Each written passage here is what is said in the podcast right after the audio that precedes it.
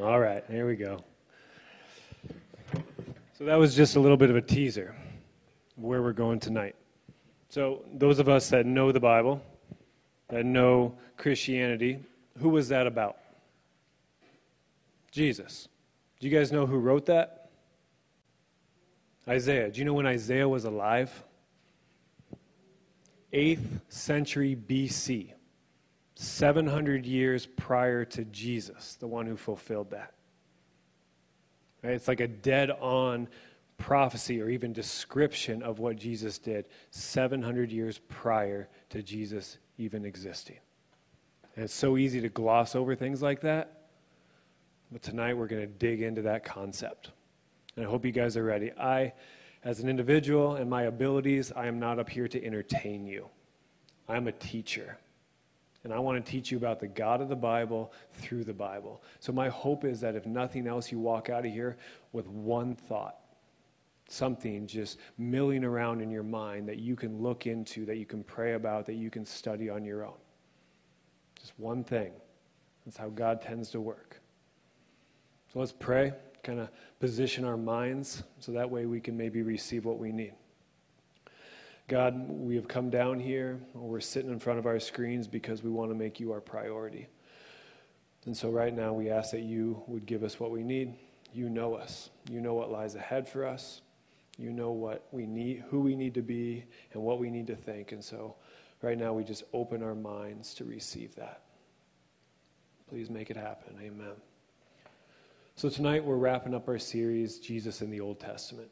Over the last 10 weeks, we have examined different times in the Old Testament that we can clearly see the God during that time treating people in the same way that Jesus did. Times when he was merciful and gracious, slow to anger, and abounding in steadfast love and faithfulness. Exodus 34. Now, this may have been a bit strange for some of us. Among Christians, there is such a common misunderstanding of the God of the Bible. The God of the Old Testament is angry full of wrath. Right? But the God of the New Testament, he's loving, kind, full of compassion. And fortunately, because of Jesus, we can hide behind him so that way the God of the Old Testament doesn't fulfill his anger and his wrath upon us. Now, the cross is what saves us, but it is not a shield. Rather, it is a tool by which we are spiritually transformed. You know, in 2 Corinthians 5:17, Paul describes followers of Jesus as a new creation.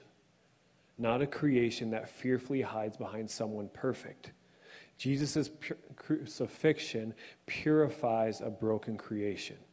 It makes it holy and acceptable before God. So, for those of us who have cried out to Jesus, we have the ability to stand before God the one that we read stories about in the Old Testament, the one who created everything, the one who parted the Red Sea, who caused the walls of Jericho to crumble. We have the ability to stand before him fully unashamed, without a single ounce of fear that he will condemn us due to our foolish choices. The cross is the power of God. 1 Corinthians 1:18 the way through which He can completely redeem a lost and selfish humanity. And it's been a part of God's plan since before He laid the foundations of the world. Revelation 13 8.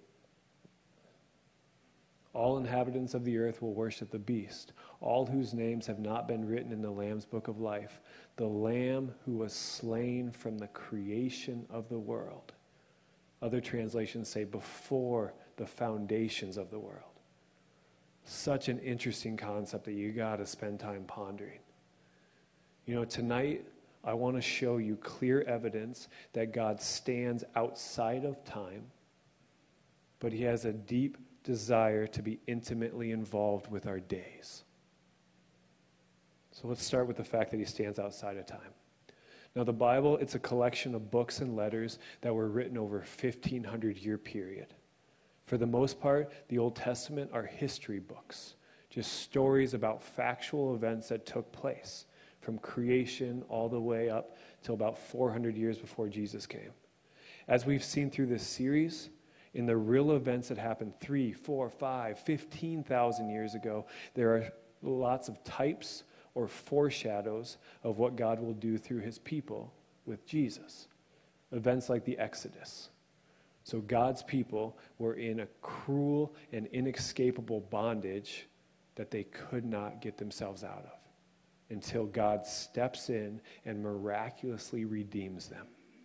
Or, like Boomer looked at last week, the fourth man standing with Shadrach, Meshach, and Abednego in the midst of the fire. Without him, they would have been consumed. You know, from these historical events, we can not only see God's character, his love, his mercy, his compassion for his creation, but we also get insights into the plan that he has to bring about salvation thousands of years before Jesus came. You know, this is not due to random chance. It is because God stands outside of time and wanted his people to begin to see that he is in complete control and that he has a plan to redeem them from their own foolishness. By doing this, by giving them the foreshadows, he was giving people who lived before the cross evidence that they were putting their faith in what was real. That's why it says what it says in Hebrews 11. All of these died in faith without having received the promise, but from a distance they saw and greeted them. So, this is what God was doing for men like Abraham, for Noah, for Abel. He was giving them insights onto what he would do because he cared just about as much about them as he does about us. You know, these types, they're fascinating to me to see hints or at times obvious examples of what will come for all of humanity, hundreds, even thousands of years before they happen. But what is even more profound is seeing specific predictions or prophecies. Now, the Old Testament contains dozens and dozens of these. Tonight, I want to hone in on the messianic prophecies, specific statements about the Messiah, the one whom God anointed to save his people. There's times where it talks about what tribe he'll come from, or what area of Israel he'll be born into, even the city, or where he'll start his ministry. Now, these, these statements about future events are in books that span a thousand years, dozen different authors, and several different cultures. But they still all came true. Now, when we hone in on the predictions that detail the Messiah's life, more specifically his death, you start to see something that is unprecedented throughout all of human history. No other time have verifiable historical documents. That means that they can be proven to have been written when they claim to be written. No other time do we have documents that have accomplished such an extraordinary feat of accurate predicting. Let me lay this out for you. So there's a professor of mathematics and probability, and he helps us see the odds of something like this happening. Now, using his powers of mathematical analysis as well as principles of probability, he looks at only eight different Old Testament prophecies. Only eight. And there's dozens and dozens. But eight different ones about the Messiah that they found to be fulfilled in Jesus. Now, for those of you here, they're in your handout, pretty small, but they're in there. So, this idea that he, the Messiah would be born in Bethlehem, that he would be preceded by a messenger, that he would enter Jerusalem on a donkey, that he would be betrayed by a friend, that his betrayer would be given 30 pieces of silver, that the betrayer would then throw his money into the temple, and from this money they would buy a potter's field that the Messiah would remain silent before his accusers, and that his hands and feet would be pierced, and that he would die accounted among criminals. Now, as I list that off, it's just like, yeah, of course, that's Jesus. But if you look through that handout, and we'll put this on Facebook or wherever after, you can see that these were written by several different authors, hundreds and hundreds and hundreds of years before Jesus. Right? And so the fact that they were specifically fulfilled in Jesus, according to Professor Stoner, what a great name, right? He and I used to be buddies. Right? According to the professor, the odds of all eight of these predictions being fulfilled in one man is 1 in 10 to the 17th power, or 1 in a 100 quadrillion. I had to look up what number comes after trillion. Right? 1 in 100 quadrillion odds of this happening. Now, in order to better picture this, Let me give you a visual. Imagine the entire state of Texas, right, the biggest state we got other than Alaska, Alaska, completely covered in silver dollars, buried two feet deep. Now we mark one of those silver dollars, and then we mix them all together. Then we let a person walk out as far as that individual wants to go and dig as deep as they want to dig. The chances of them finding that silver dollar are the same chances of these eight prophecies being fulfilled in one man. Are you seeing how improbable to the point of impossible this is to happen? So I want to make the, our walk away from these facts obvious. I see two things that it proves. One, that the word that the Bible is inspired by God. And two, God stands outside of time. So let's first look at how it's inspired by God. As we just learned, the chances of these predictions coming true in one man is nearly impossible. So that proves that each of these prophetic statements were given by someone who knows the future. But the fact that they were written by several different men from different times of human history, we know that these predictions must have come from some greater source. It is scientifically proven facts like this that support Paul's understanding of the true author of the Bible. 2 Timothy 3. All scripture, that's the entire Old Testament that Paul's talking about, is inspired by God and is useful for teaching, for reproof, for correction, and for training in righteousness. And this means that what we hold in our hands is far more than a collection of man's ideas. It is a life giving gift from the creator of everything. Words and stories that were to- recorded and preserved so that humanity, you and me, could learn truths that transcend our circumstance and bring us the life that we were created to have. You know, the second thing that these odds, the probabilities show us is that God stands outside of time. That God, our creator and savior, he is not limited or restricted by the fourth dimension. Right? Instead, he stands outside of our linear existence. Right? We operate in, in a straight line with time. And he can see our entire existence as one. Now, I know this is getting a bit too heady or philosophically weird, but let's then move to application. You and I can look back on our lives and we can see everything that we've experienced. We can focus in on the moment right now and see what is in front of us.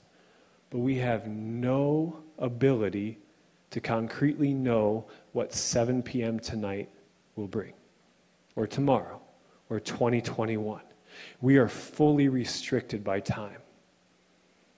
But God, on the other hand, knows everything that lies ahead for each of us. That's why David writes what he writes in Psalms 139. For it was you who formed my inward parts. You knit me together in my mother's womb. I praise you, for I am fearfully and wonderfully made. Wonderful are your works that I know very well. My frame was not hidden from you when I was being made in secret, intric- intricately woven in the depths of the earth. Your eyes beheld my unformed substance. In your books were written all the days that were formed for me when none of them as yet existed.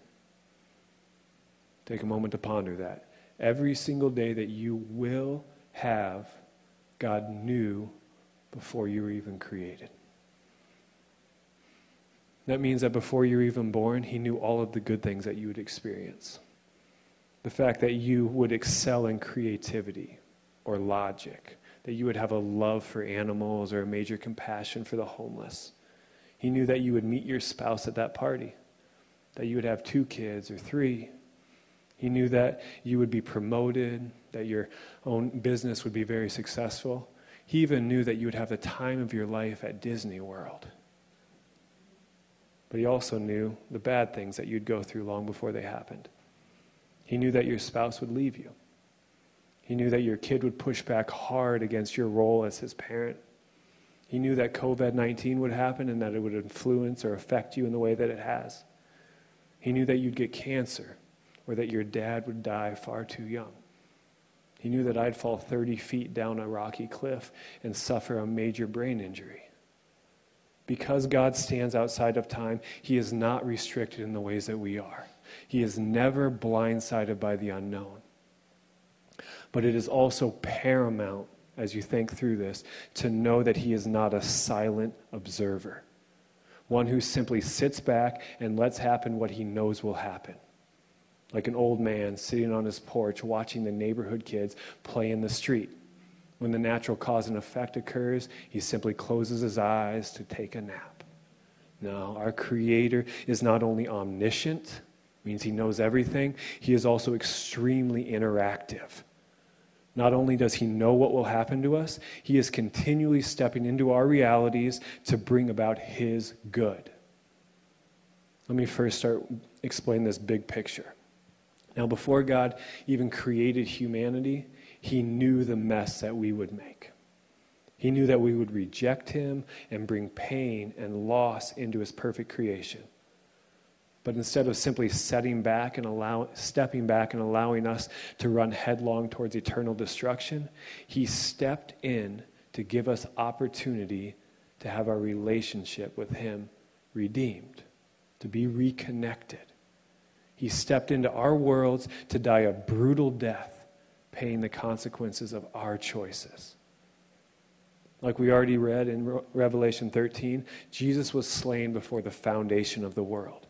That means that God's plan to redeem you was put into place ages before you existed. This is because God stands outside of time, and He has an intense desire to interact with our days in order to bring His goodness into our moments. Now, for me, this is incredible for at least two reasons. The first, it shows that we've been given free will, that we are not robots set on autopilot, only able to live the way that we are designed to live. Instead, we make our choices and we reap the consequences, good and bad. And really, this is a form of love. But his love is so much greater than just giving us free will because he not only lets us choose, but then he steps into our mess to bring us far better than we deserve. And this is not only for our spiritual salvation, this is also true for our day to day lives. And at this point in my studying, I was torn. Do I look at things that are good that He will bring us and give positive examples, or do I look at the negative, the pain? You know, I wish I had an extra 15 minutes, but I just was drawn down the path that we will experience pain in this life. All right, this applies just as much to the good things in your life, but we will experience pain in life. Whether it's because of our own stupidity or because of this world, because this world is innately broken, we are guaranteed to suffer in our lives. Regardless of why we hurt, though, God knew ahead of time that we would. And because of his profoundly powerful love for you, he is simply waiting to break into your pain and loss to bring his goodness. You know, at times he breaks in to bring physical healing. Let me give you an example. I already mentioned this, but over four years ago, I had a climbing accident. I fell 30 feet and sustained major trauma to the brain. From what the doctors told my family, I should have, at best, been a completely different person that needed a lot of assistance just to function as a human being. Now, before they removed half of my skull in order to allow the brain to swell, they decided to take me off of sedation to see how I would react. In the words of the neurologist, what followed was miraculous. The healing of my brain happened so quickly that within a week I was let, set free from the hospital. Now, the past four years have been a hard and slow uphill battle, but it is a battle that I have been able to win. Not because of anything that I bring to the table, but because of God.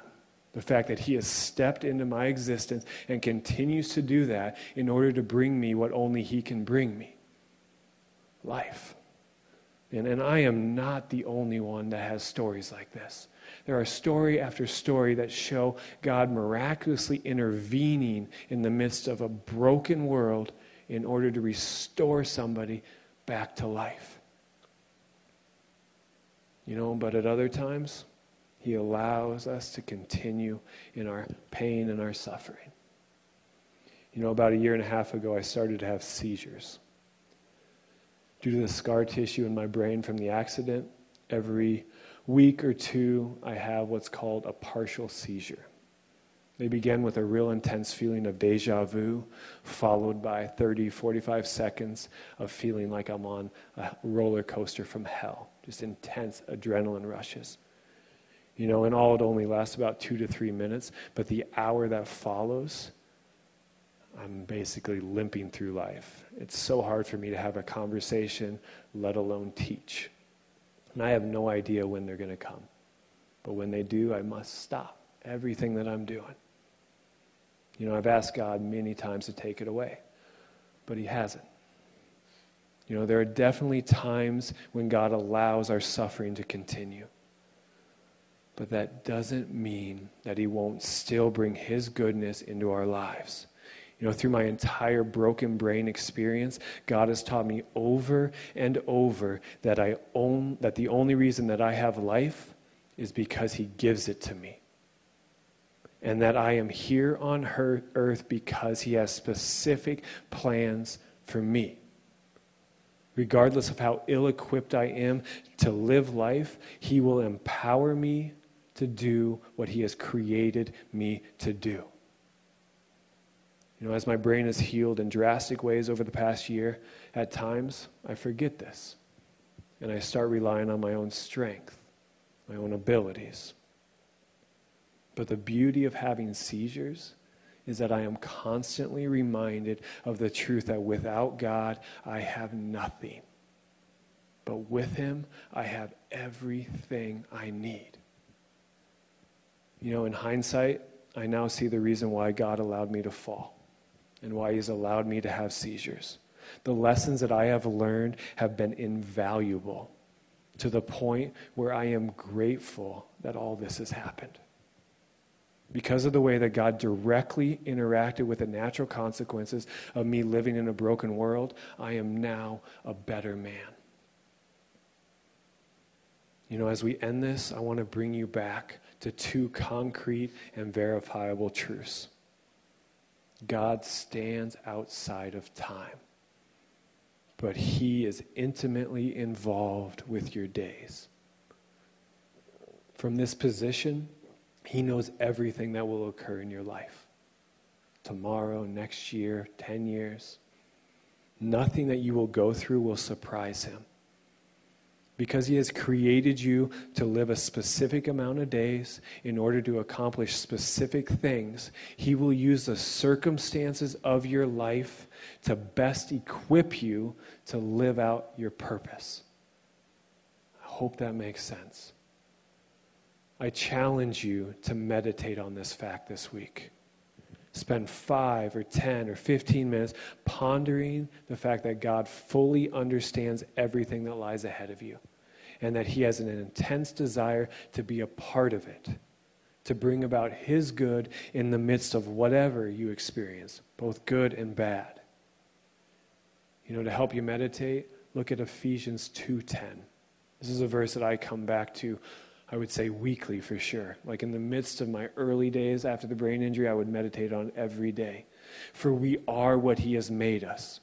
We are his masterpiece, is another translation, created in Christ Jesus for good works, which God prepared beforehand to be our way of life. I got to read that again. For we are what he has made us, created in Christ Jesus for good works, which he prepared beforehand to be your way of life. I also challenge you to remind yourself that you have free will. That is your choice whether or not God interacts with your heart. It's what the Bible refers to as your mind, your emotions, your willpower, those things that drive you to do and to be who you are. In many ways, it is in your hands whether or not you will experience Romans 8 28.